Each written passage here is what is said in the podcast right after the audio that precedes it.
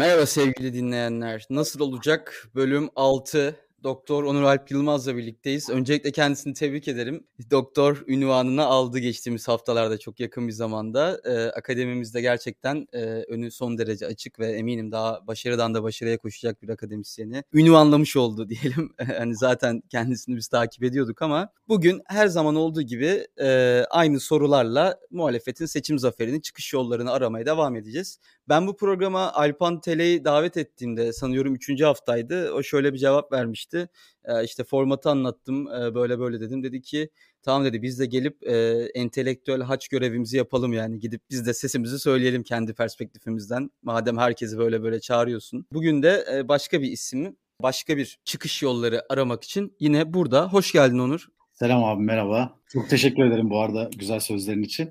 Darısı başına diyorum ben de artık Teşekkür sana. ederim. Umarım, umarım, umarım en kısa zamanda. Hemen sorularımıza başlayalım. Ee, genelde bir saati aşmamaya çalışıyoruz. Hızlı hızlı gidelim. Zaten konu konuyu da açacak. Şimdi hep ben ilk başta aynı soruyla başlıyorum. Genelde ortak cevaplar tabii ki seçimin kazanılması noktasında adayın kim olduğunun biraz daha arka planda olduğu yönünde e, gelen cevaplar. Ama artık aday profilinde konuşmadan bu aşamayı geçemiyoruz. Çünkü bir aday kazanacak bu seçim neticede bir isim kazanacak. Programı ilk başladığımızda bir tık daha belirsizdi. Böyle biraz daha genel konuşuyorduk. İşte daha farklı isimlerin etrafından dönüyorduk. Ama şimdi biraz daha artık dürüst ve e, ne derler salayatmazsak e, belli adaylar e, öne çıktı. E, belli adaylar istiyor bunu aday olmayı.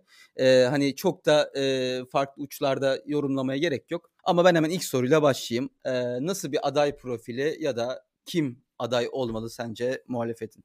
Şimdi burada belki e, en önemli şey şu. Yani önce adaya geleceğim tabii. E, to, topunu taca atmayacağım merak etme ama e, önce şunu söylemek lazım. Bence e, muhalefetin şöyle bir avantajı var şu anda. Ya belki ne istediklerini çok bilmiyorlar ama ne istemediklerini çok iyi biliyorlar. Yani bu uzlaşma aslında biraz ne istemedikleri üzerinden. İsteme, ne istemedikleri de aslında hepimizin istemediği şey şu anki işte e, muhalefetin deyimiyle e, bu ucube, ucube sistem benim e, nitelememle de alakart başkanlık sistemi. Yani e, aslında e, bütün dünyadaki örneklere bakıp işte yöneticinin, iktidardaki kişinin, o tek kişinin e, nasıl yetkilene daha fazla yetki alabileceğini düşünerek hazırlanmış bu e, sistemi istemiyor muhalefet. Yani şu çok zor olabilirdi. Mesela o bahsettiğimiz işte bugün 6 aktörden bahsediyoruz. HDP'yi de katalım 7 aktör. Bunlardan biri başkanlık sisteminin ehlileştirilmesi noktasında bir düşüncesi olsa ve bu sistem ehlileştirilirse eğer ki kullanılabilir gibi bir düşüncesi olsa işi zordu. Ama şu gelinen noktada kimsenin böyle bir şey düşünmemesi aslında çok önemli.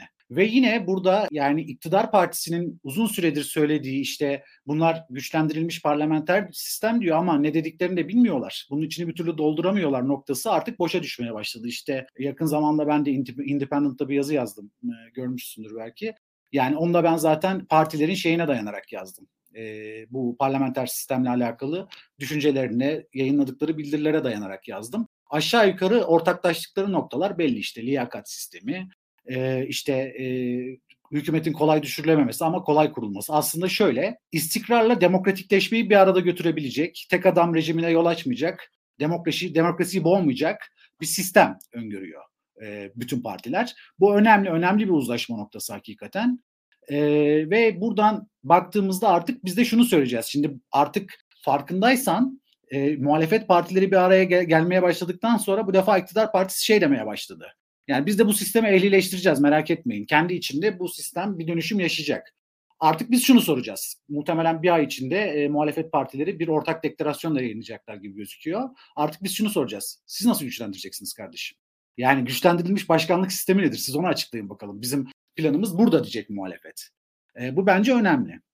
Aday meselesine gelecek olursak yani adaylıkla ilgili şimdi şöyle tabii. Meral Akşener zaten çekildi. Yani ben başbakan olacağım dedi aslında e, ya bunu da tabii ayrıca değerlendirmek lazım. Akşener'e bir grup kızdı burada. Yani muhalefetin içinden bir grup kızdı. İşte e, demek ki uzun erimli bir anlaşma var gibi e, düşünüldü, konuşuldu ve bu eleştirildi.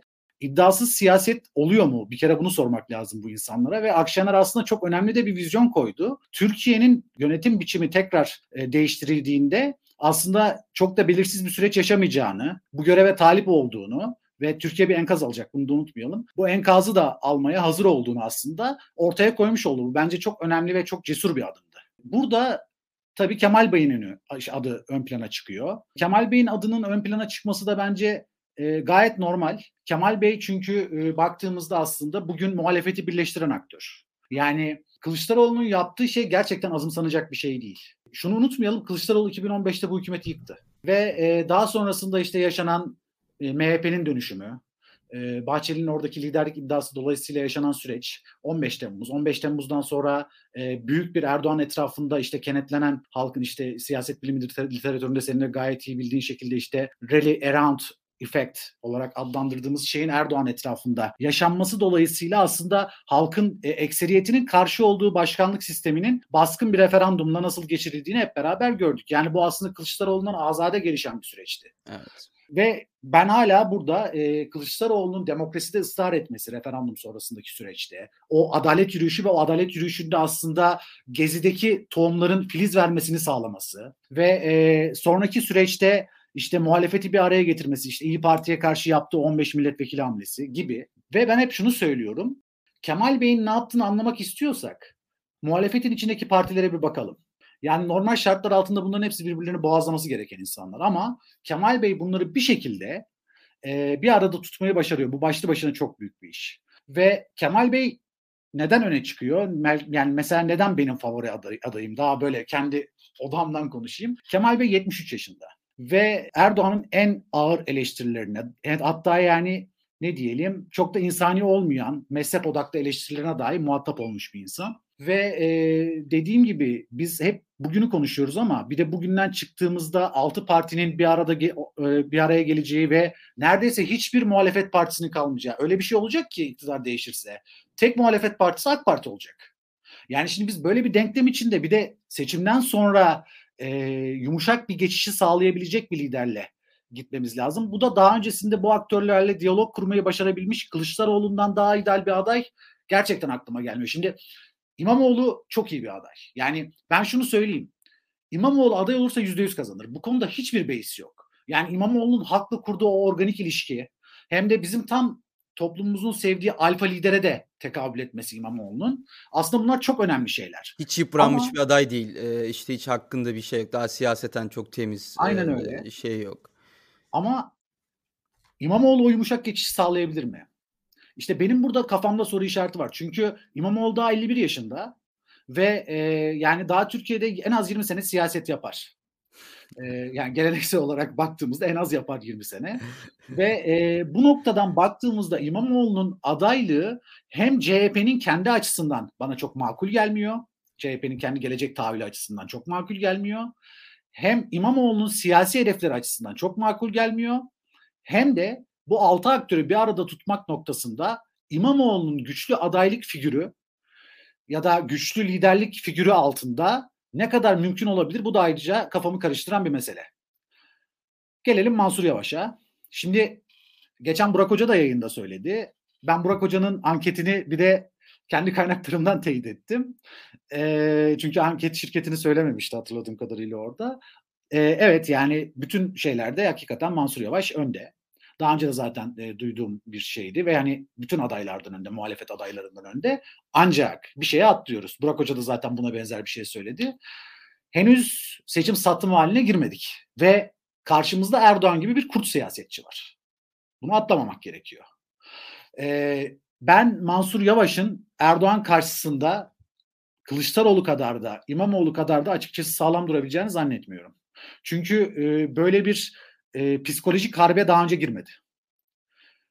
Yani o kendi seçim sürecinde yaşadığımız çek meselesindeki yaptığı açıklamada elinin ayağının titreme, sesinin yükselme e, şeylerini ben hala hatırlıyorum. Yani orada o şeyi gösteremiyor. Ve aynı şekilde İmam şey günün sonunda Mansur Yavaş'ın eski bir ülkücü olduğunu, böyle bir geleneği olduğunu unutmayalım.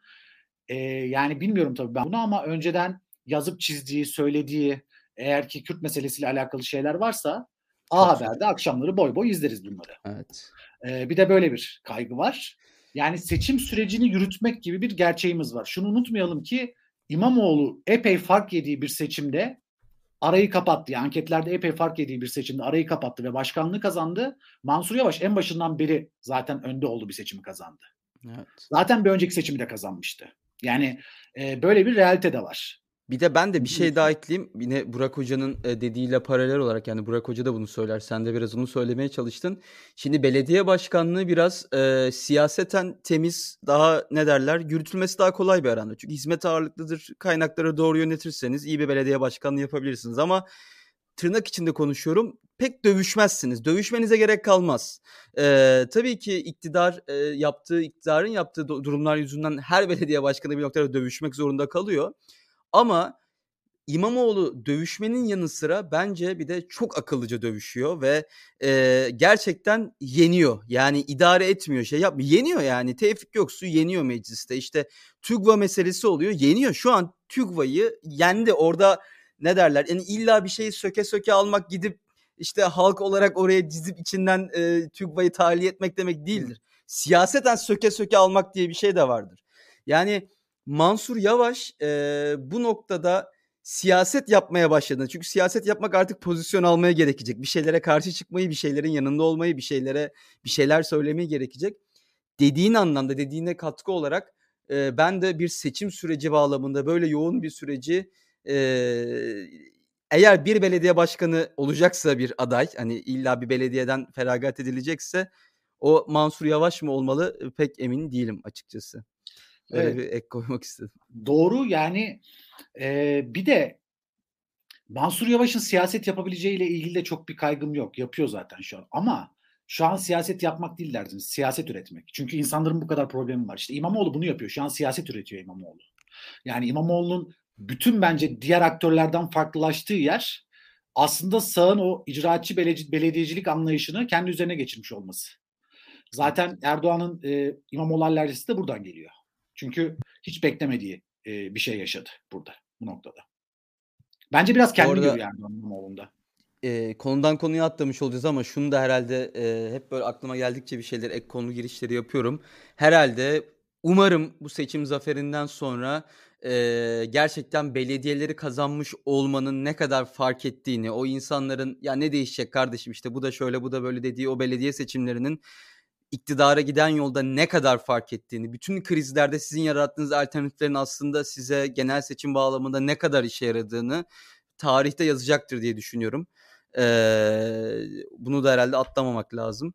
Ee, biraz da yani aday olacak kişinin belediyeyi vermeden e, yani o yüzden o yüzden de Kılıçdaroğlu'nun adı öne çıkıyor. E, yapmasını gerekli görmemin istememin sebebi de biraz bu. Ee, bir şey daha sorayım sana bu adaylık meselesini geçelim sonra. Yine şeytan avukatlığını yapıyorum. Ben dediğin her şeye katılıyorum ama gelen eleştirileri söylüyorum. Bir yandan da şöyle bir iddia var. Şimdi Kılıçdaroğlu Erdoğan'la e, çok seçimlere girdi çok defa referanduma girdi ve çoğunu kaybetti. Bazıları da yükseldi bazıları düştü ama çoğunu kaybetti ve Erdoğan'la atıştığı Erdoğan'la ne derler siyaseten kavga ettiği zamanlarda halkın gözünde bir Kılıçdaroğlu imajı oluştu. Belli bir kesimin gözünde onun başarısız ya da beceremeyecek bir siyasetçi olduğu oluştu ki oy alamadı belli bir kesimden. E, ve sonuçta siyasetin doğal nefretleştirme, nefret e, ettirme politikası kapsamında belli bir insan Kılıçdaroğlu'nu yetersiz, e, şöyle böyle görüyor. Bir yandan e, Kılıçdaroğlu'nun mezhepsel e, olarak da e, Alevi mezhebine mensup olmasının da e, bir ne derler seçimde e, muhalefetin aleyhine e, çalışacak bir durum olduğunu söyleyenler var. Yani bu yıpranmışlık ve mezhepsel durum Sence e, evet bu etkiler ama bu aşılır yani mi diyorsun yoksa işte ben bakıyorum Türkiye'nin kodlarında bunlar e, bize çok çok çok çok zorluk çıkarır gibi bir pozisyonum var? Yani ben şöyle düşünüyorum. Bu süreç bence Kılıçdaroğlu'ndan bağımsızlaştı artık. Çünkü zaten karşıda yek vücut bir blok var artık. Ya yani biz zaten 2015'ten beri seçim falan yapmıyoruz. Barış biz referandum yapıyoruz. Bizim her seçimimiz bir referandum. Yani toplum öyle bir yarık oluştu ki çünkü toplumda ee, yani şimdi mesela İmamoğlu şey Kılıçdaroğlu aday olsa İyi Partililer mi oy vermeyecek Kılıçdaroğlu'na? HDP'liler mi vermeyecek? Yani CHP'nin kendi tabanı mı vermeyecek? Kim vermeyecek Kılıçdaroğlu'na oy? E zaten mesele orada birikiyor artık. Orada bir birikim var. Ya zaten bu üç partinin aldığı oy şu an iktidarı yerinden ediyor. Bir de şöyle bir nokta var. Dikkat edelim. Erdoğan önceden neyin propagandasını yapardı? Biz yapabiliriz derdi. Biz yapabiliriz. Şimdi onlar yapamaz diyor. Çünkü şunu sunamıyor Erdoğan artık. Yani biz en iyisiz işte. Biz her şeyi yapıyoruz. Önceden şöyle şöyleydi yani. Onlar da belki yapar ama biz daha iyisini yaparız. Şimdi hiç öyle bir söylemi yok. doğrudan onların yapamayacağı üzerinden bir diskur kuruyor ama baktığımızda e, sen yapamıyorsun ki yani belki onlar daha iyi yapamaz. Yani anladın mı hani? Daha profesyonel yapamayabilirler yani. Böyle bir problem var ortada. Ve e, bugün e, Davutoğlu işte şeyde Ağrı'da e, Ağrı'daymış bugün. İnsanlar yolunu kesip kurtar bizi bunlardan diye Ağrı'da yani düşün. e, ve Davutoğlu'na yani insanların ne kadar çaresiz olduğunu düşün. yani bu noktaya gelmiş insanlar. Dolayısıyla yani e, bu noktadan sonra dediğim gibi adaydan ziyade e, izlenecek strateji önemli. Şimdi e, ilkelerini açıklarsan ki büyük ölçüde bu yapılmaya çalışılıyor işte hepimiz de bu alana elimizden geldiğince, dilimizin döndüğünce bir şeyler katkılar katkı sunmaya çalışıyoruz. Bir şeyler yazıp çizmeye çalışıyoruz. E, öbür taraftan bir mutabakat metni çıkacak birkaç ay içinde. E, bunu geçtim. Muhtemelen kabineyi önceden açıklamak gibi bir adım da gelebilir muhalefetten. Başkan Mesela, yardımcılarını önceden ilan etmekte. Evet. Sınırsız başkan yardımcısı hakkı var bu sistemde. Ee, Aynen öyle. Ve e, yani bir de şu iddiayla gidildiği zaman belki de Akşener ben başbakanlık istiyorum derken bunu söylüyor. İcracı zaten ben olacağım kardeşim. Evet. Bunu mu söylemeye çalışıyor acaba? Bunu da düşünmek lazım. Bizim düşündüğümüzü belki Akşener de düşünüyor ve o yüzden ya da Kılıçdaroğlu ve Akşener ikilisi de e, bunu siyaseten düşünüyorlar ve bu yüzden Akşener böyle bir çıkış yaptı. Bunu da bilemeyiz. Yani seçim dönemine gidildiğinde de belki bunun propagandası yapılacak. Çünkü Kemal Bey tam Türk toplumunun aslında zihnindeki e, sembolik cumhurbaşkanına tekabül eder diye düşünüyorum. Kesinlikle. Eee, çok güzel bir soru var. Eee, madem, hani, bir türlü ikinci soruya geçemedik ama konu konuyu açmışken bunları da, eee, konuşalım. Normalde soruları en sonda alıyorum. O da İmamoğlu'nun bu, eee, tur durumuyla ilgili. Yani biraz da esprili bir dille söyleyeyim. Bunun hiçbir sebebi olmayabilir. O kadar ilgi gördükten sonra ben de 3-5 şehre daha giderdim şeyden. Erzurum Bayburt turundan sonra. ama tabii şaka bir yana şimdi Diyarbakır'a gidiyor. Ee, ama e, şunu da söylemek lazım. İmamoğlu kendi başına gitmiyor bildiğim kadarıyla. Kılıçdaroğlu da orada olacak. Genel başkan yardımcıları da orada, orada olacak. Zaten şu an CHP'nin e, MYK'sı bir e, ne derler Güneydoğu turunda. KYK'lılarla görüşüyorlar. Başka bir e, diğer başka mağdurlarla görüşüyorlar. Ama e, yani ben daha kısaca yorum yapıp sana paslayayım.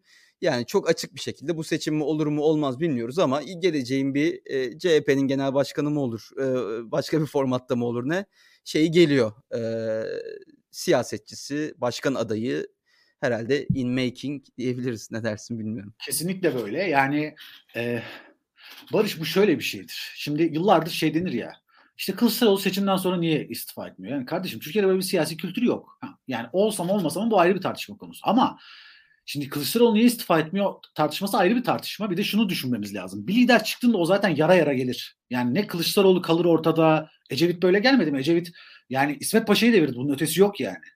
Lider dediğin böyle çıkar. E, Ve, Kılıçdaroğlu e, öyle çıktı. 2009 belediye seçimlerinde tam, tam oyu yükseltti. Yani yine Tabii. kendi aldı o koltuğu. Aynen öyle. Baykal'dan sonra. Yani e, Şimdi burada İmamoğlu niye doğuya gidiyor bilmem ne falan. İmamoğlu şu an CHP'nin popstarı. Yani İmamoğlu'nu her yerde göreceğiz bundan sonra. Zaten e, Cumhurbaşkanlığı seçiminde şeyin elindeki en güçlü koz, muhalefetin elindeki en güçlü koz belediyeleri olacak. Belediye, belediyelerde yapılan icraatler, yine bunun yanında e, oradaki belediye başkanlarının hatta kişisel popül, popülaritelerine mecburen dayanacak muhalefet zaten. Bunu yapacak. Göreceğiz yani. E, yani onlar yapacaktı AK Parti yapmadı mı? E, hatırlarsın sen de 2011 seçimlerinde falan Kadir Topbaş ilçe ilçe dolaşıp e, AK Parti o isterdi. Tabii İcraatçı belediyecilik ve genel seçimi birleştirip e, o isterdi. E, tabii ki bunlar yapılacak. Bunlar siyasetin doğası. Ama İmamoğlu zaten son noktayı koydu. Benim iki tane genel başkanım var dedi. Bu süreci onlar yönetiyor dedi. Yani bu kadar basit aslında. Ya nazar değmesin gerçekten şu e, müthiş giden uyum yani özellikle Akşener Kılıçdaroğlu e, şey hattında e, İmamoğlu hattında e, kimse şu an egolarını e, öne çıkarmıyor, kavgaya izin vermiyor. Ki Kılıçdaroğlu'nda bu yönü biliyoruz. 2015 seçimlerinden sonra Devlet Bahçeli'ye başbakanlık teklif etmişti hatırlarsan. Hani gel kuralım koalisyonu başbakan da sen ol demişti. Evet. E, maalesef mümkün olmamıştı orada HDP ile MHP'nin bir araya gelmesi. Ee, bakalım neler olacak. Şimdi ikinci sorumuza geçelim. Ee, bu soruda e, yeterince cevap aldık. Biraz da değindik aslında ilk soruda şey olarak. İkinci soruda muhalefetin nasıl bölünmemeyi başaracağını konuşacağız. Şimdi bütün programlarda artık e, ne derler orada bir su yüzüne çıkmış bir eksen var. İki tane eksen var e, Türkiye'de. Türk, Kürt hani çok kabaca söylüyorum ve sekülerlik muhafazakarlık yani böyle iki tane kırılmaya biraz daha müsait ya da ne derler e, ihtilaf çıkarmaya çok müsait eksen var. E, muhalefetteki az önce saydığın yedi gruba baktığımız zaman da iki taraftan da bileşenleri var bunun. Hı hı. E, bütün bu saydığımız e, kırılmaya müsait fay hatlarının e, bileşenleri var. Elbette çok beklenen şekilde Erdoğan, AK Parti bunları kaşıyacaktır. E, bir arada kalmasını engelleyecektir. E, burada nasıl bölünmemeyi başarılacak? Biraz seküler muhafazakarlık durumunun biraz kırıldığını düşünüyorum ben yani olumlu anlamda. Ee, ona da cevabını ver ama asıl tabii ki HDP'nin burada. Yani İyi Parti HDP e, denklemi. E, nasıl aynı adaya oy vermeyi e, başaracak bu iki parti? E, buyurun. İşte bu yüzden Kılıçdaroğlu en ideal aday. Şimdi belediye seçimlerinde ne oldu? CHP kendi adaylarını nötr bir hale getirdi değil mi? Bu yüzden de ne iyi partiler oy verirken e, tiksinerek oy verdiler e, ne de HDP'liler. Yani orada ne HDP'nin adı geçiyordu aslında ne İyi Parti'nin. CHP vardı ortada ve CHP'nin adayına insanlar gitti oy verdi. E, zaten HDP'nin dışarıdan desteğiyle olacağı ve hani HDP zaten tek başına barajı geçmeyi başarabildiği için e, burada bir problem olacağını zannetmiyorum açıkçası. Yani işte bu biraz daha HDP'nin outsider durmaya çalıştığı bir denklemden bahsediyoruz tabii yani. E, HDP de bunu idrak etti zaten. Sonra yapılan açıklamaları Sezai Temelli'nin şeyinden sonra işte açıklanan bildirisi, e, Pervin Buldan ve Mithat Sancar'ın açıklamaları da e, işin farkında olduklarını gösteriyor aslında. Ya bir de Barış şu kolay bir şey değil. Şimdi Türkiye'nin arasında demokrasi ve demokrasinin boğulması arasında iki seçenek var. Bizim artık arada renkli bir bölgemiz yok. Siyah ve beyaz oynuyoruz şu an. Yani kimse bu sürecin faili olmayı, tarihe böyle geçmeyi de istemez. Bu da az bir şey değil. O yüzden biraz da her, hepsi birbirine karşı tavizkar. Ee, şimdi şöyle e, doğru bir şey söyledin. Şimdi bir tarafta işte MHP var. E, Erdoğan var hatta. AK, şey, AK Parti'de geçtim. Bir de Öcalan var şimdi. Yani işte hani tam Erdoğan'ın şeyiyle kimler kimlerle beraber durum var orada. Şimdi öbür tarafa dönüp baktığında işte muhafazakar bir kanat var. İşte Gelecek Partisi, DEVA'yı dahil edersin etmez ayrı tartışma konusu. Ee, işte İyi Parti var HDP'nin muadili olarak, şey HDP'nin diyorum MHP'nin muadili olarak orada. Ve e, burada da bu tarafta da gene HDP var. Şimdi aslında şöyle bir şey var. Hani seküleri muhafazakarı geçiyorum. Bir tarafta demokrati, demokrasi bloğu var, öbür tarafta antidemokrasi bloğu var. Bu kadar basit bu iş. Türkiye'nin geldiği yer bu kadar açık artık. Yani e, bugün şu iktidardan kurtulmak haricinde hangi muhalif aktörün bir önceliği olursa onlar gizli AK Partilidir. Ee, ki zaten e, o muamelede yapılıyor biraz mesela şerefli yenilgileri daha evet. böyle tırnak içinde onurlu çıkışları kovalayan Ümit Özdağ, Muharrem İnce, işte Öztürk Yılmaz falan e, hiç öyle bekledikleri gibi ya harbiden ya biz işte HDP ile aynı şeye mi oy vereceğiz deyip İyi Parti'den kitleler kopup e, orada yeni bir akım e, yaratmıyorlar. Herkes tabanlar bu durumun farkında. Siyasetçilerin belki bu noktada e, tabanların gerisinde kalmaması lazım. Biraz gözlerini açmaları gerekiyor. Yani tabanda böyle bir hassasiyet olacağı zamanlar olabilir başka bir düzlemde. Sistem değişir bir şey olur falan. Orada siyaset devreye girer ama e, siyasetçilerin toplumun e, gösterdiği olgunluğu göstermesi gerekiyor. E, dediğin gibi kimsenin hiçbir şekilde hiçbir kurumsal partinin kimsenin hiçbir kazanacağı bir şey yok. E, bu e, ne derler siyasi şovları çıkışları yaparak.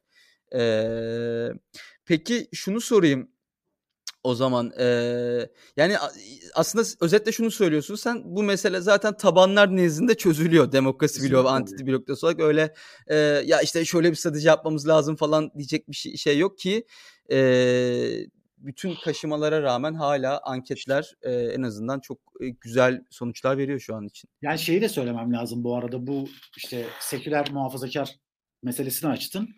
Bizim artık bütün bir toplum olarak birkaç şey idrak etmemiz lazım. Bunlardan birincisi şu. Kardeşim toplum toplumun düşmanı değildir. Halk halka düşman değildir. Yani biz zaten Doğu Batı sentezi bir toplumuz. Ya bizde rak tutmamış Anadolu rakı çıkartmışsın anladın mı? Hani biz illa kendimizden bir ezgi ararız. Yani biz böyle bir toplumuz. Şimdi sen kalkıyorsun yıllarca bir kutuplaşmaları işte kaşıyorsun ve hani bir kitle o tarafa doğru gidiyor. Kardeşim artık şunu anlamamız lazım. Halk halka düşman değildir. Kim halka halka düşman etmek istiyorsa bilin ki onun otoriterleşme eğilimi vardır. Yani senin asıl düşmanın odur. Sana bunu kim yaptırmaya çalışıyorsa sen orada düşmanlığı ona karşı güt. Komşuna evet. karşı, ne bileyim akrabana karşı gütme Ya biz akrabalarımızla görüşemeyecek hale geldik Barış yani. Bu az bir şey değil. Öyle. Bu gör, geldiğimiz cinnet ortamını bize gösteren bir şey. Yani Türkiye'nin yaşadığı toplumsal cinneti gösteren bir şey bize.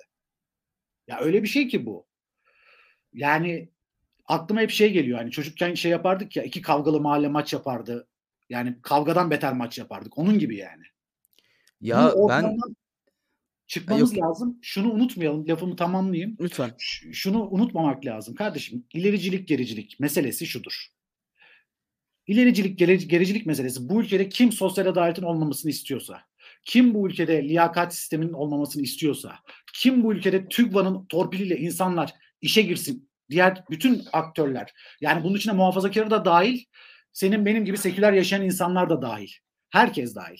Bu süreçlerden bizler dışlanıp onlar bu süreçlere liyakatsiz olmalarına rağmen dahil ediliyorsa, bunu kim istiyorsa, kim e, işte bu ülkede bebekler e, açlıktan ölürken işte e, e, sırça köşklerinde yaşayıp e, doymar, doymazcasına yer, yiyorsa onlar gericidir. Kim bunun değişmesini istiyorsa, kim bu ülkede liyakat olsun diyorsa, kim bu ülkede hukukun üstünlüğü olsun diyorsa, kim bu ülkede keyfi yönetimler ortadan kalksın diyorsa, kim bu ülkede biz eşit üretelim, eşit paylaşalım diyorsa ilerici de odur. Bu işin muhafazakarı, seküler yaşayan, yaşayanı yoktur. Biz bu ülkeyi ancak böyle kalkındırabiliriz. Yoksa hayatlar üzerinden gidersek birbirlerimizin boğazına sarılmaktan başka hiçbir şey yapamayız ve bu Türkiye'yi bir adım ileriye taşımaz. Ve hepimiz bugün olduğu gibi yarımız Halk TV izleriz, yarımız oturur haber izleriz. Sonuçta iki top iki tarafta, iki kutupta olgusal gerçeklikten kopar. Bu kadar basit. Ben demin şunu söyleyecektim dediğinle alakalı olarak. Şimdi e, artık zaten kafayı Türk siyasetiyle bozmuş insanlar olarak ben sürekli eski programları izliyorum. E, eski seç, seçim akşamı programları, eski tartışma programları 2000'lerin sonlarından. Ve geçen şey programına denk geldim. Oturdum 2-3 akşamda da 2-3 tanesini izledim. E, 4 bir tarafı hatırlarsın. 2010 evet. e, yanılmıyorsam Cumhurbaşkanlığı seçiminden sonra bir ay sonra kaldırıldı yayından 2014 yılının e, yaz, yaz aylarında. İşte Nagihan Alçı, e, Kadri Gürsel, e, Abdülkadir e, Selvi. Abdülkadir Selvi ve e, şey Nazlı Ilıcak e, şeyde e, yine bak unuttum şey CHP'nin eski genel başkanı gazeteci e, Altan Oyman. E, Altan Oyman ha. E, Altan Oyman da arada şey yapıyor. Yani şu an öyle bir tartışma onların birbirlerine gösterdikleri tepki çok sert mevzular konuşuluyor. Yerel seçim 17-25 Aralık falan çok sert itemler oluyor. Dedim ki şu an kimsenin şöyle bir tartışmaya girmeye sabrı yok. Yani şu an o tartışma konteksti birbirinin birine güçlü olanın diğerine bir a, müdahale etmeye noktasına getirecek bir şey. Biz öyle bir noktaya geldik yani artık. O yüzden işte Deva Partisi e, atıyorum mitinginde Kürtçe konuşma yapılıyor. Refleksimiz ona dönüştü. Ya işte ben buna katılmıyorum. Ben buna katılıyorumdan ziyade hayır kardeşim işte onu bir ne derler güvenlikleştirme, bir milli güvenlikleştirme hemen ve bunun üzerinden bir reaksiyon alma. Yani karşı çıkmaya da katılma bağlamında bir itiraz değil. Bunu aşmamız lazım bizim. Gerçekten bunu aşmamız hani koalisyon kurmak şey bir şey değildir. Ee, kötü bir şey değildir. Ee, tartışmak kötü bir şey değildir. Bir araya gelmek kötü bir şey değildir. Yani HDP ile ilgili mesela şey yapılıyor. HDP'de vekiller 2015 yılında geçiş hükümetinde bakanlık yaptılar gayet yerlerde bir teslim töreninde. Yani şey mi ülke mi battı bir şeyler mi oldu yani bütün Avrupa Birliği Bakanlığı ve bir bakanlıkta e, HDP'li vekiller yönetildi 2-3 ay boyunca. Neyse çok e, dallanıp budaklandırmayalım. İşte ya bizde e, şeye koalisyon meselesine böyle ensest evlilik gibi bakılıyor. Aynen. Ama ensest evliliğe de öyle bakılmıyor falan yani. Böyle bir e, toplumsal denklemin içindeyiz nedense. Ya bu çok kötü. Ya işte senin söylediğin şeyden, şeyden hareketle şunu söylemek istiyorum. Az önce söylediğim şeyle de biraz bağlantılı aslında. Ee, biz hepimiz bütün toplum olarak kendi düşüncelerimizi, kendi değerlerimizi mutlak değer parantezinden çıkartmak zorundayız.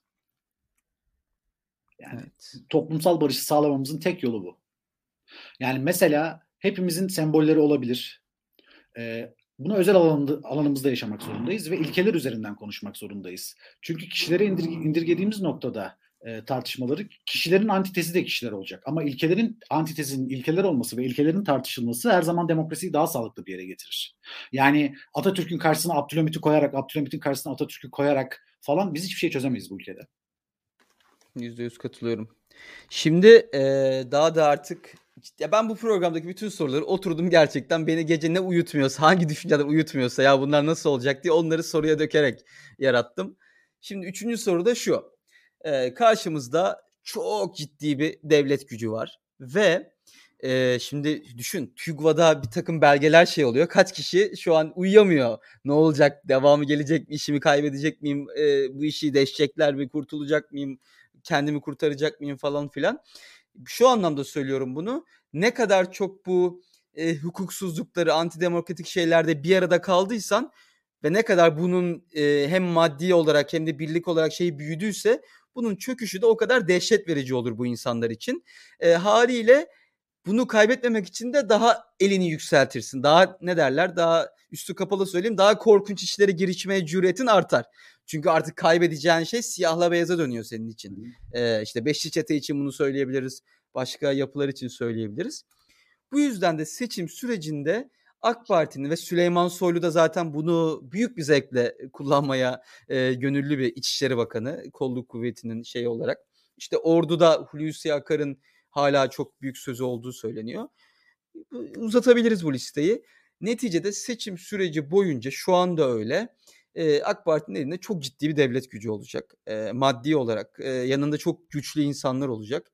E, muhalefet bunu nasıl aşabilir? Biz neden e, gidip e, her şeye rağmen bu sürece inanalım ve e, AK Parti'nin devlet gücünden korkmayalım?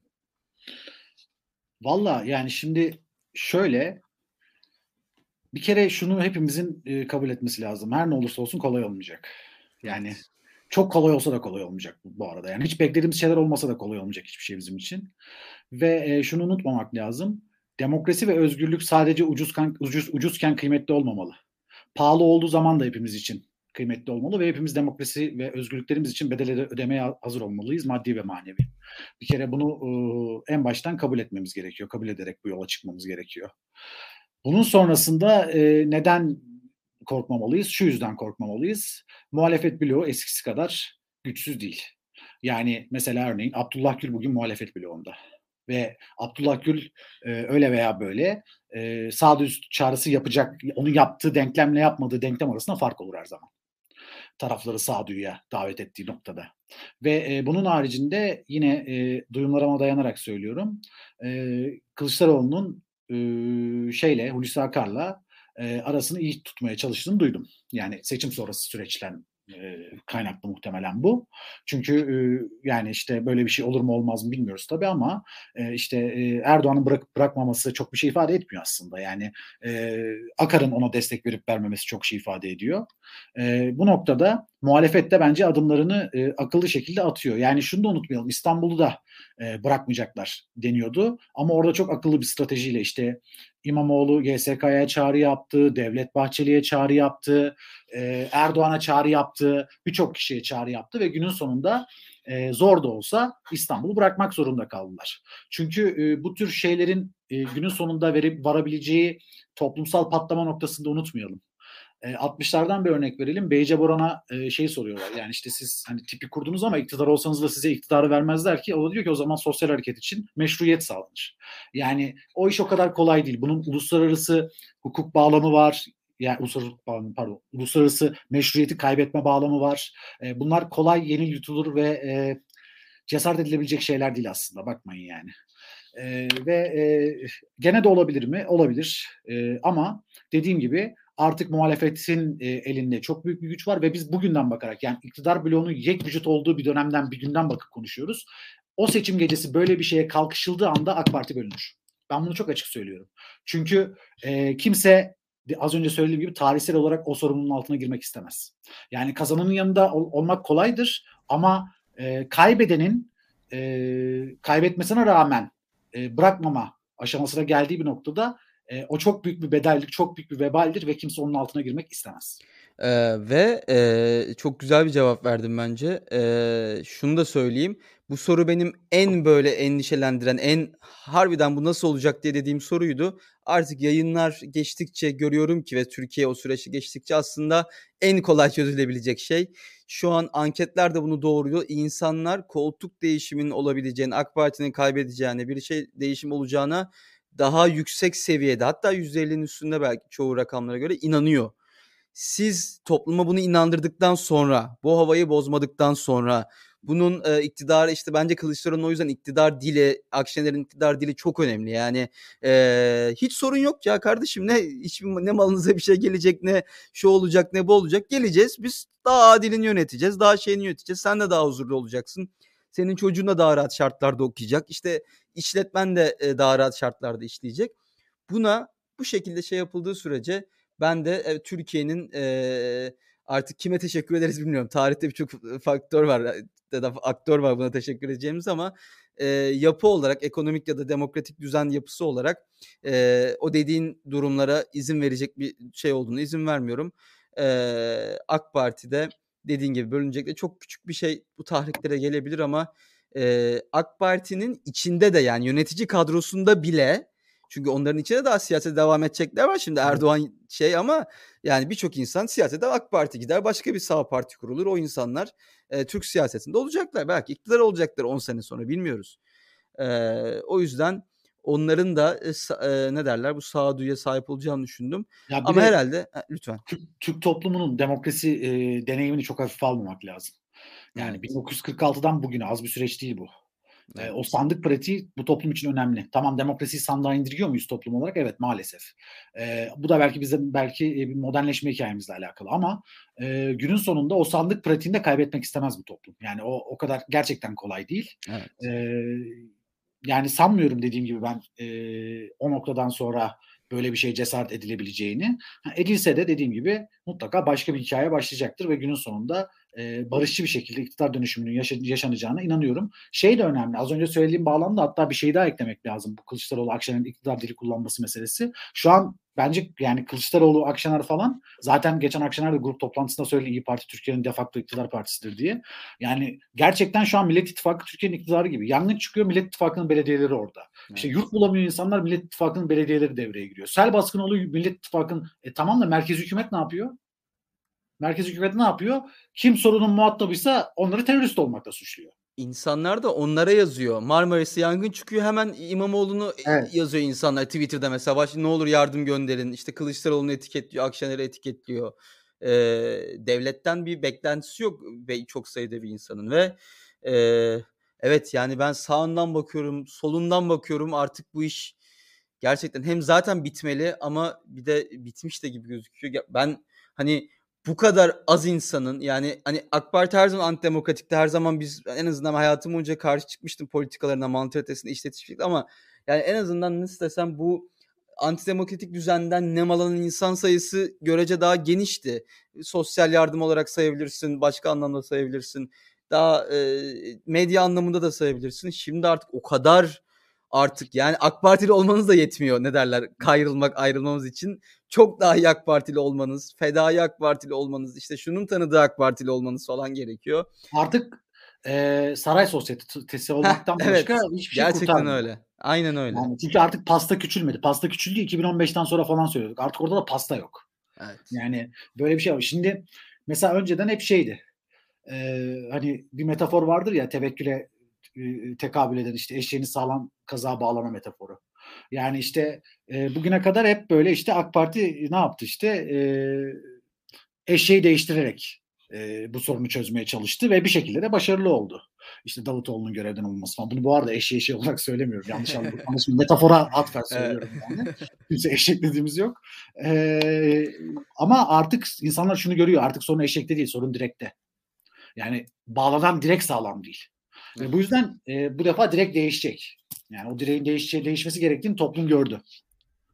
Ya bir de işte o kadar kemik olumsuz anlamda o kadar kemik bir kitle kaldılar ki entelektüel altyapı olarak da e, bu da bu, bu süreci entelektüel olarak besleyen insanlar olarak. Şimdi yani süreci zaten işte atıyorum Hilal Kaplan yönetiyor. Hilal Kaplan'ın dedikleri üzerinden ya da onun tavrı belirleyici oluyor AK Parti'nin şeyinde. Şimdi bunun değişmesi Hilal Kaplan'ın şey demesi lazım. Ya ben çekiliyorum, yalıyı da kapatıyorum. Ee, işte Fahrettin Altun şey mi diyecek? Ya ben bu iletişim başkanlığını kapatıyorum. Gerçekten partimize Erdoğan'a hiç faydalı şeyler yapamıyoruz. Yani değişim için zaten bu sistemde haksız ya da bu sistem olmasa asla şu an bulundukları yerlerde, gelirlerde ya da prestijde ya da ortamda olmayacak insanların böyle fedakarlıklar yapması lazım. Oksimoron e, bu, tarz durumda. O yüzden hala şimdi şey muhabbetlerine bayılıyorum. Yani yok işte ah işte e, Erol e, Olçok vefat etti de iyi kampanya yapılamıyor da halka inemiyor da. Bu zaten böyle kaybeden şeyin e, hemen e, değindiği şeydir aslında. Her şey aynıdır. Bir anda aa işte sanki birileri böyle mahalle mahalle koştursa e, çok şey sadece gidip daha fazla şikayet dinleyecekler yani hani istediğiniz kadar gezin şeyleri. Ya şeyi, şeyi işte bu ara bir çalışmam vardı onun için böyle CHP'nin 19, 1940'larda İstanbul İl Başkanlığı'nda yapılan tartışmaları falan okuyorum. Aynı tartışmalar biliyor musun? Evet. Yani bütün tartışmalar aynı ve günün sonunda o iktidar kaybedilir tabii işte yani. Çünkü yerden sonra tartışmak için tartışmaya başlıyorsun. Aynen yani öyle. Çıkış bulamayınca tartışmak için tartışmaya başlıyorsun. Şimdi e, burada Hannah Arendt'e atıfla bir şey söyleyeceğim. O şey der yani e, Türkiye gibi rejimleri kastederek işte totaliterleşmeye eğilimi olan rejimleri kastederek tabii Almanya örneğinden yola çıkıyor o. E, diyor ki yani bu tür rejimlerde insanlar e, ikna edilmeyi beklerler kendi yöneticileri ya da ait oldukları grup tarafından. Yani onları şöyle bir anlayış olur. Aslında post-truth meselesine de geliyor biraz buradan. Yani işte e, inanıyorum çünkü doğru değil de doğru çünkü inanıyorum gibi bir şey. e, AK Parti hala böyle zannediyor. Evet. Ama e, Demirel'e atıfla söyleyelim bunu da.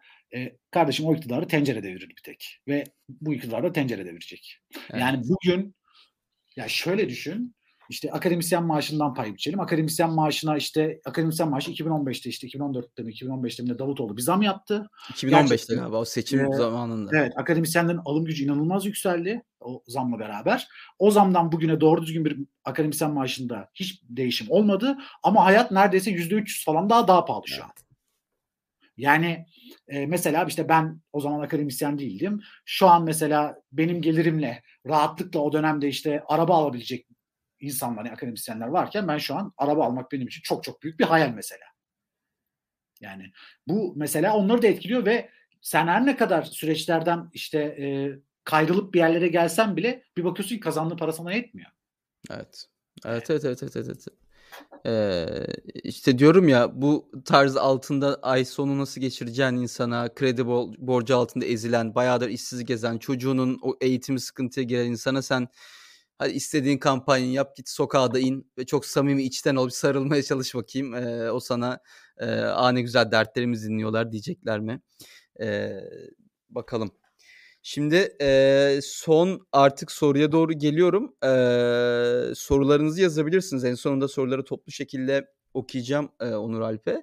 E, dördüncü sorumuz vardı. Dördüncü sorumuzu cevapladığımızı düşünüyorum. O e, bütün bu baskılara rağmen bir seçim zaferi geldiği zaman e, koltuk değişimi nasıl olacak ona değindik aslında. İkimiz de bu konuda e, görece umutluyuz. E, Türkiye'nin bir de, bir de ben gerçekten Kılıçdaroğlu, İmamoğlu ve Akşener'in siyaset hakkında da güveniyorum.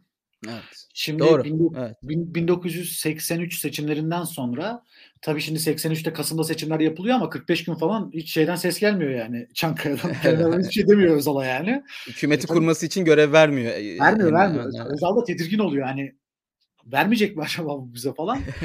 seçim gecesi yaptığı çok kritik bir şey var Özel, Özal'ın. Ee, seçim gecesinden hatta bir gün önce falan herhalde.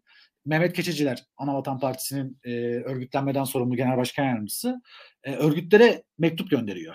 E, telgraf çekiyor. işte fax gönderiyor da. Diyor ki kardeşim yani yüzde yüz de oy alsak kimse sokağa çıkmayacak. Sevinmeyin sevinmeyin. Evet. İşte zaten biz sandık başında olacağız. Muhtemelen öyle bir senaryo bizim için gerçekleşmez ama yani e, gene de bence mesela İyi Parti'nin, CHP'nin bunu hem kamuoyu önünde hem de e, örgütlerine bildirmesi lazım. Bunu engellemesi lazım. Çünkü evet. e, durumdan vazife çıkartanlar olur. Bu siyasi parti eliyle mesela AK Parti eliyle olur demiyorum ama durumdan vazife çıkartmaya bizim toplum bayılır. Ee, böyle bir şey olursa eğer ki sokakta muhatap bulamasınlar. Bu önemli. Doğru. Ee, yani şimdi yine yine şakayla karışık söylüyorum. Dinleyenler de bir düşünsün. Ee, şimdi seçim zaferini hayal ettik. Ee, 20 küsur yıl sonra kazandık. Şimdi sevinmeyin demek de çok zor olacak yani hani soğukkanlı kalan ama şaka bir yana gerçekten evet gerçekten e, sakince e, Zaten yani ondan seçimin... sonra ben ilk köşe yazımı yazacağım. İktidar değişimi olsun diyeceğim ki balkon konuşması değil after party. Artık Sonunda after party gerekiyor yani. Sonra hep beraber kutlarız. Evet gerçekten seçim e, sandıktan sonuç çıktığında değil gerçekten o koltuk değişimi evet. e, Beştepe'de o tören olduğunda kazanılmış olacak. E, bunu kimse unutmasın.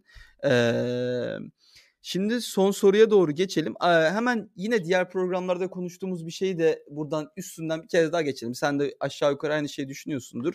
Burada önemli olan artık %51'e işte 49, 52'ye 48 değil de gerçekten o hayal ettiğimiz, burada saydığımız e, dönüşümü sağlamak için ya şöyle gerçek anlamda bir atıyorum e, 58'e 42, e, işte 59'a 41 herhalde böyle bir zafer gerekiyor ki o zaman artık ne bir e, katakulli yapılabilir ne işte sokaklardan bir şey çıkar ne e, seçilecek şeyin içindeki birlik kolay kolay bozulur yıpratılır. E, ben, ben artık yani seçimi kazanmayı %55 olarak kafamda kodladım. Hani e, öyle 52-48 a iyi gidiyoruz falan değil. %55'leri düzenli olarak anketlerde olsun işte sokağın nabzında olsun. En az gördüğümüz zaman o zaman ben buna zafer diyeceğim. E, bilmiyorum katılıyor musun? Sen şey yani bayağı landslide istiyorsun. ee, Şikayet etmem yani. ya önemli yani şu açıdan önemli. Ee, bir kere İstanbul seçiminde yani ilk İstanbul seçiminde yaşadığımız şeyi yaşat, yaşatamazlar evet. bize. Bu önemli. Ee, ikincisi şu açıdan da önemli bence. Ee, ne kadar büyük bir rızayla geldiğini gösterirsen kutuplaşma ihtimali o kadar düşer. Evet. Yani artık bir kutuplaşmayı daha kaldıracak e, şeyimiz yok. E, şimdi ben işte gene Independent'a bir yazı yazdım. Yarın çıkacak herhalde. Reklamını da yapmış olayım hemen okunsun. ya şey işte bu oraya yazdığım yazı, yazıda da aslında ben onu söyledim. Yani Kılıçdaroğlu şu an aslında bayağı bildiğin hatta İmamoğlu İstanbul seçiminden beri işte 16 milyon İstanbullu ve işte bir avuç insan falan. Bu bayağı aslında sol popülizm baktığında. Ama yani şey olarak değil bu ideolojik olarak bir popülizm değil. Siyasi strateji olarak bir popülizm gidiliyor. İşte bugün Kılıçdaroğlu'nun yaptığı şeyler de biraz böyle yani hani e, işte çıkıp beşli çete işte karşısında işte e, ezilen milyonlar, işte kağıt toplayıcılarını onların karşısına koyması falan bunlar sol popülizme yakın söylemler. Ama dediğim gibi bunu e, toplum kutuplaştırıcı anlamda yapmıyor evet. gibi geliyor bana CHP. Bu sadece bir seçim kazanma stratejisi olarak bir sol popülizm kurgulanıyor. İşte bu noktadan sonra aslında CHP'nin yapacağı şey e, hem popülizmin e, literatürdeki makus kaderini değiştirebilir. İlla bir otoriterleşmeyle sonuçlanmadığını gösterebilir. Hem de CHP... İmamoğlu bence değiştirdi bu arada. O ilk ne diyeyim yani... makalenin girişini yazdı yani. evet evet. Yazıyorum şu an öyle bir şey zaten. Bir Öyle mi? Şey herhalde. Aynen. Ee, hem de aynı zamanda e, şeyi değiştirir. Yani CHP açısından şu önemli. De, devrimi yapmış parti. Türkiye'yi öyle veya böyle çok partili hayata taşımış parti. Ee, Türkiye'de refahın tabana yayılması, mülkiyetin tabana yayılması iddiasıyla 1960'larda 70'lerde fırtınalar estirmiş bir parti. İşte daha sonrasında 90'larda e, kariyerinin en kötü sınavını verdiği bir dönemi var. E, ama 2010'da ondan sonra yaşadığı muazzam bir dönüşüm var ve bu dönüşümü e, Türkiye yeniden demokratikleşmek, Türkiye'yi e, işte sivil otoriter bir rejimden çıkartmak noktasında taşlandırabilirse CHP ikinci yüzyıla da çok güçlü girmiş olur ve aslında CHP'nin ikinci yüzyılda da varlık sebebinin e, buradan gelecek bir meşruiyete dayanmasının önü açılmış olur. Aslında CHP açısından ee, bir süreç. Ve ben de son olarak şunu ekleyeyim. Özellikle CHP'nin bir liderin öncülüğünde yazılacak böyle bir hikaye bence Türk siyasi tarihine benzer durumları olduğunda örnek alınacak bir referans hikayesi olacaktır. Biz sonuçta şu an siyaset konuşurken ne yapıyoruz? İşte e, Ecevit tarzı lider diyoruz mesela. Oradaki hikayeleri alıyoruz uygulamaya çalışıyoruz. başarıları, iyi yanları, kötü yanları e, yani böyle Kılıçdaroğlu tipi e, demokrasi ne derler savunuculuğu diye bir hikaye kurulsa ve bunun öncülüğünü e, CHP yapmış olsa bence çok güzel bir miras kalacaktır. Siyasi ha, refleks olarak siyasi hafızamızda. Kesinlikle. Şimdi e, bir de bu siyasi kültürümüzdeki bir zehri törpüleyebilir. O da şu yani tabii bunda imparatorluk geçmişinin de çok büyük etkisi var. Ee, Türkiye'deki modernleşme hikayesinin de biraz hani Atatürk'ün güçlü figürü üzerinden kurgulanıp o padişahlığın ikame edilmesi hikayesinin de büyük etkisi var bunda diye düşünüyorum. Biz liderler hep böyle olduklarından farklı, farklı sıfatlar ve güçlü sıfatlar tanımlarız işte. Kara olan böyle halk şeyini veriyorsun orada işte. Demirel babadır mesela işte. Erbakan hocadır. işte Türkeş başbuğdur falan. Şimdi bu hikayelerin dışında bir şey yapmamız lazım. Çünkü bu hikaye bize şunu yaşattı. Türkiye siyasetinde herkes her zaman bölerek oy aldı. Yani hep bir kutuplaşma aracı mutlaka vardı.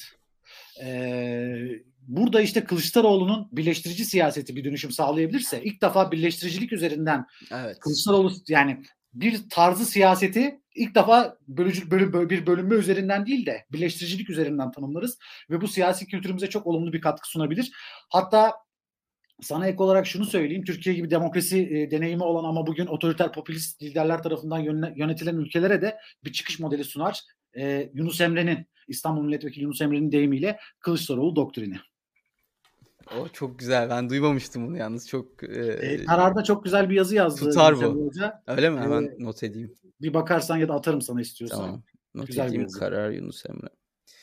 Şimdi son sorumuza geliyoruz. Ee, son sorumuz aslında bütün konuştuklarımızı toparladığımız bir soru. Ee, işte birçok reçete sunduk, birçok yapılması gereken sunduk, birçok çözüm yolu sunduk. Ee, bu anlamda genel bir değerlendirme yapıyoruz son olarak. Ee, neyi iyi buluyorsun, doğru buluyorsun, neyi kötü ve yanlış buluyorsun. Ee, iyi şeyleri aslında söyledik az çok hani e, nasıl başaracağımızı söylerken ama ya işte şöyle şöyle iyi gidiyoruz ama şunda da şu tarz aktörlerde de bir şey görüyorum. Şunları daha dikkatli olmaları lazım. Şöyle davranmaları lazım. Şurada riskler görüyorum. E, gibi dediğin e, iyileri de tekrar tabii üstünden geçebilirsin. E, şöyle bir genel nasıl gidiyor bütün bu konuştuğumuz hedefler ve onlara giden yollar doğrultusunda? Valla bence genel olarak iyi gidiyor. Zaten konuştuk bunu. Oraya gelmeyeceğim. E, ama şöyle birkaç şey görüyorum. Bunlardan e, birincisi İyi Parti tabii ki İyi Parti sağlıklı kurulmuş bir parti değil bir kere. Yani bir kere kuruluşta milletvekiline ihtiyacı vardı. E, çünkü işte bu aynı zamanda bir şekilde medya görünür, görünürlüğü demekti. E, bir yerde de biraz da para demekti falan. E, ama yani bugünden baktığımızda o sağlıksız yapıyı hala görüyoruz. Tamam evet Akşener'in merkeze gelmek gibi çok kıymetli bir şeyi var, e, uğraşı var. Ama öbür yandan işte e, isim vermeyeyim ama bazen bazı aktörler çıkıp Akşener'in kurgulamaya çalıştığı oyunun işte dün gördüm böyle bir açıklama sen de görmüşsündür muhtemelen o yüzden yani isim vermeyeceğim ama söyleyeyim. Özellikle HDP meselesiyle alakalı çıkıp konuşuyorlar. Yani ben şu an e, Kemal Bey ve Akşener yerinde olsam yapacağım şey şu olur. E, milletvekillerine demeç vermeyi yasaklarım. Bunu bütün samimiyetimle söylüyorum. E, çünkü bugün artık kimse aa televizyonda ne güzel bunlar konuşuluyor falan insanlar yaka sikmiş siyasetten. Yani bugün ne karşılık buluyor? Kılıçdaroğlu'nun pardon Akşener'in Anadolu turu karşılık buluyor. E, CHP'li aktörlerin Doğu turu karşılık buluyor. İnsanlar siyasetçiye temas etmek istiyor. Bugün çünkü öyle bir hale aldı ki işte bugün Akşener de söyledi. Yani o kadar bedava oy aldı ki yıllarca AK Parti. Yani ceketimi koysam kazanır noktasına geldiği için Türkiye'de siyaset millet yani insana gitmeyi unutmuşlar. Halka gitmek diye bir şey yok. Yani televizyondan konuşalım. Yani şey anlatıcı ve dinleyici bu. Hiç e, şeyi etken yapmayı, halka etken yapmayı, e, halkın dinleyici olduğu, pardon halkın anlatıcı olduğu, liderlerin dinleyici olduğu bir şeyi unutmuş, bir kültür unutmuş Türkiye. Bugün bütün milletvekillerine gece gündüz, tamam evet gündüzleri dolaşıyorlar falan ama geceleri de kahve örneğin. Gece gündüz dolaşmanın daha makul olduğunu anlatırım e, televizyona çıkıp konuşmaktansa. Çünkü zaten televizyonda tartışma yapılmıyor bize. Televizyondaki bütün programlar monolog. Ben hiç diyalog görmedim şu ana kadar. Halk TV'de diyalog mu dönüyor? Herkesin aynı şeyi söylediği yerde diyalog mu olur? Yani ya da CNN'de kavgadan başka bir şey görmüyoruz ki. Ee, CNN'i zaten geçtim. Görece diyaloğun döndüğü kanallarda da mesela Habertürk e, artık yani hem iktidarı ürkütlemek hem de muhalefetten de bir an tepki çekmemek için kalitesiz diyaloğu özellikle hedefliyorlar. Yani görece diyalog olan şeyleri de ya görece daha nasıl desem şey olmayacak isimler. Bu işi tam da güzel yapamayacak isimler ya da çok e, ne derler e, bu anlamda kontrol altında isimlerle bu tartışma yapılıyor. O da gerçekten bir tartışmayı döndürmüyor zaten.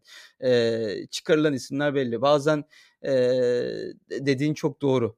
E, bu, bu konuda ben de katılıyorum. Yani e, şu an özellikle 80 milyonun aynı anda tartıştıracağı e, ne derler ihtilaf konularını kamusallaştırmamak gerekiyor.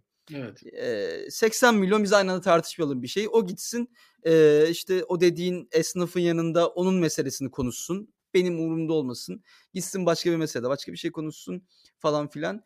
E, şu an muhalefetin kendi içinde polarize olmaması gerekiyor. Ve e, böyle yapılırsa eğer ki siyasi parti liderlerine yani bu altı partinin liderine de inanılmaz bir e, alan açılmış olur. Çünkü popüler tartışmaları onlar yürütürler. Yani televizyon kanallarına mecburen onları çıkartacaklar hiç kimse çıkmasa Doğru. ne yapacaklar? Yani CHP iyi Parti yok sayacak halleri yok. E, dolayısıyla mesela bugün hala bence ne dediği çok da duyulmamış olan Gelecek Partisi ve Deva Partisi'nin ne dediğini de en azından muhafazakar taban duymuş olur. Bu da bence e, son derece anlamlı ve önemli. Hı hı. Aa, tamamdır. Ee, şey soruları alalım. Ee, ekleyeceğim bir şey yoksa bir tane soru vardı. Ee, o da John Melton adlı kişi sormuş. Aa, İmamoğlu'nun Cumhurbaşkanı olduğu ve e, yani İmamoğlu'nun süreci dönüştürdüğü süreç hakkında diyeyim. Yani kısacası bir daha bir, bir yayının başında konuştuk aslında. Ee, ama ben soruyu biraz yanlış anlamışım. Ben İmamoğlu'nun ilk başta değil sonradan seçildiği senaryoyu e, sorulduğunu sanmışım. Bu zaten İmamoğlu'nun başkan adayı olduğu senaryo e, soru. Bunu konuştuk aslında ama belki birkaç bir şey daha söylersiz kapatmadan yani önce. Ben e, bunu hiç desteklemiyorum. Yani e, böyle bir şey olursa eğer ki böyle bir risk alınır mı? İkinci seçimi e, karşı ittifakın kazanmayacağının garantisi var mı? E, bence bunlar biraz sakat işler. Yani çok bu şeylere girilmez gibi geliyor bana. Bir de yani kazandığın seçimden sonra yetkini ya yetkiyi bir süre zaten kullanmak zorunda kalacak. Restorasyon sürecinden bahsedilmiş zaten atılan şeydi ama yani şöyle söyleyeyim İmamoğlu Cumhurbaşkanı olduğu andan itibaren bir daha başbakanlık koltuğuna dönmesi çok da kolay değil. Evet. Yani e, ve bu toplumda da karşılık görmeyebilir bu arada yani. Tüm izleyicilerimize çok teşekkürler e, ve dinleyicilerimize bizi podcast'ten dinleyenlere. E, yine haftaya başka bir isimle aynı sorular etrafında konuşmaya devam edeceğiz. Onur Alp'e özellikle teşekkür ederim. Ee, burada bir saat boyunca. Ya ben çok keyif aldım artık. Çok da teşekkür etmek istiyorum. Çünkü de başka yaptığımız bir şey yok şu an.